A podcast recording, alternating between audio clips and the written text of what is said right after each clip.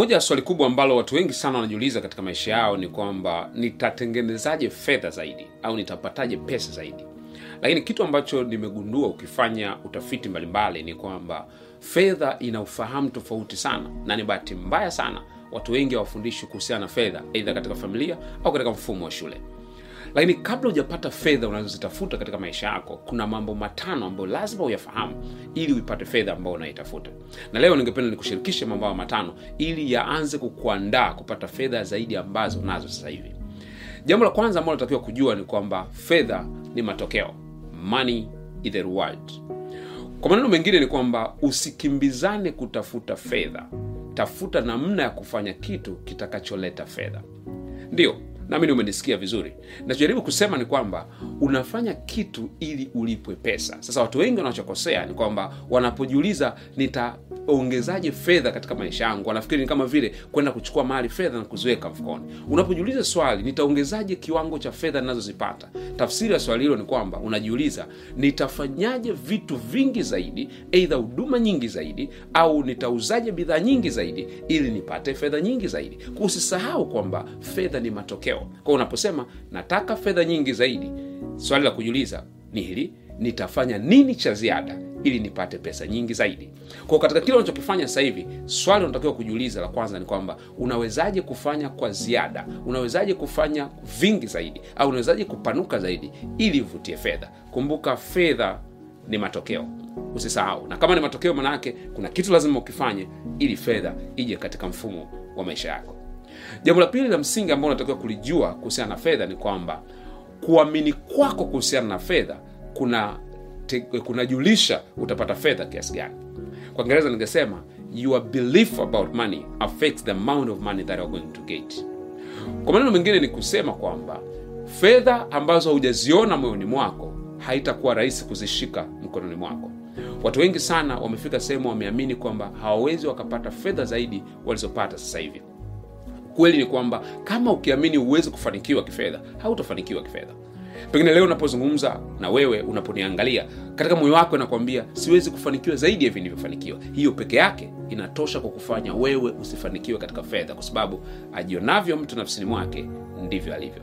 Kwa kama unataka kupata fedha nyingi zaidi lazima katika akili yako uwe na picha ya kujiona umefanikiwa kuliko ambavyo uko sasa hivi. Na picha hii lazima ipingane na hali yako sasa hivi. Bila kujali sasa hivi uko katika mazingira gani lakini fika sehemu uamini kwamba unaweza kufanikiwa. Kwa fedha inakuja kwa sababu umeamini pia katika mambo ambayo unaweza kufanikiwa na kiwango ambacho unaweza kufanikiwa. Jambo la tatu ambao unatakiwa ulizingatie na kulifahamu kabla fedha ijaja katika mkononi mwako ni kwamba fedha hupotea bila vipaumbele katika maisha watu wengi sana wanapopata fedha kwa mfano sasa hivi unaweza ukasema nikipata kiasi fulani kitanitosha katika maisha. Nikilipo mshahara kiasi fulani nimeshasikia watu wengi wakisema hivyo nikilipo mshahara kiasi fulani mambo yangu yataenda vizuri. Lakini ukweli ni kwamba kama hauna vipaumbele fedha itapotea ndio maana ni muhimu sana kuwa na budget kuhusiana na fedha yako. Watu wengi sana wanasubiri fedha ije ndipo wapange budget. Kabla mshahara ujaja hawana budget. Mshahara ukishaingia ndo anaanza kupanda, kupanga budget. Wakuta mtu ni mstaafu anasubiri pension ameshajua atapata kiasi gani. Lakini kabla pension ijaja hana budget. Anasubiri mpaka hii fedha ije ndipo apange budget. Hapana. Fedha ambayo haijaandaliwa vipaumbele itapotea utaona kama vile ukiwa nayo ni nyingi na baada ya muda mfupi imepotea. Kama hujajua namna ya kupanga budget tafuta video yangu nyingine. Nimeeleza vizuri kanuni ya 50 30 20 itakusaidia sana kupanga budget yako kanuni ambayo iliandaliwa na elizabeth warren. Jambo la tatu ambalo natakiwa kulifahamu kuhusiana na fedha ni kwamba mafanikio katika fedha haitegemei sana unapata nini. Inategemea unabakiza kiasi gani. Kwa lugha ya kiingereza tunasema ni retention rate kuna watu wengi sana ambao kipato chao cha sasa hivi ni kikubwa sana kulinganisha na kipato chao cha miaka miwili au mitatu iliyopita. Inawezekana unachopata sasa hivi ni mara mbili ya ulichokuwa unapata mwaka jana au mwaka juzi. Lakini umeshawai kujiuliza mbona hakuna mabadiliko yoyote yanaonekana katika maisha yako? Ni kwa sababu kiwango cha fedha kilipoongezeka matumizi yako pia yaliongezeka.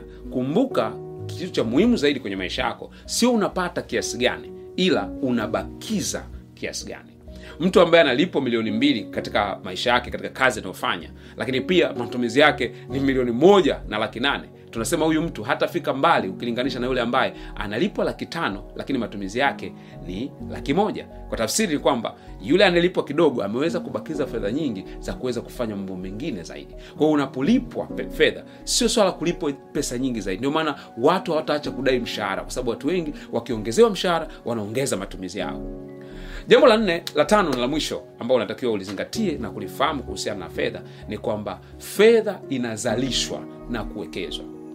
Kitu cha msingi ambacho unatakiwa kutambua kuhusiana na fedha ni kwamba katika kila fedha unayoipata kuna mbegu katika ile kiwango. Kwa kama unalipa mshahara wa laki mbili haimaanishi kwamba laki mbili yote uitumie kama unalipwa milioni moja haimaanishi milioni moja yote uitumie lazima uwe na mbegu unayoweza kupanda. Na napozungumza mbegu ni kwamba unawekeza eidha kuwekeza katika jambo fulani au unaweka akiba kwa ajili ya kuja kufanya jambo fulani. Ukiona kila fedha unayoipata katika maisha yako unaitumia yote haumuhitaji mtu yoyote kukuambia kwamba wewe utaishia katika umaskini. Katika kila fedha unayopata kabla hujaitumia jiulize ni sehemu gani ya fedha hii nitaitenga kama mbegu eidha kwa kuweka akiba au kwa kuweka akiba kwa maana ya kutaka kuja kuwekeza baadaye. Usipofanya hivyo maanake utakuwa unapoteza fedha nyingi kwenye maisha yako. Najua somo hili limekusaidia sana. Pengine unaweza ukanaelekea pale chini. Je katika ufahamu huu wa kuhusiana na fedha ni jambo gani ambao unahisi unahitaji kuanza kulifanyia kazi sasa hivi ili usio muhanga na kuishia katika umaskini. Kunaandikia hapo chini kama ilivyo kawaida yangu taendelea kufuatilia na kukushauri zaidi.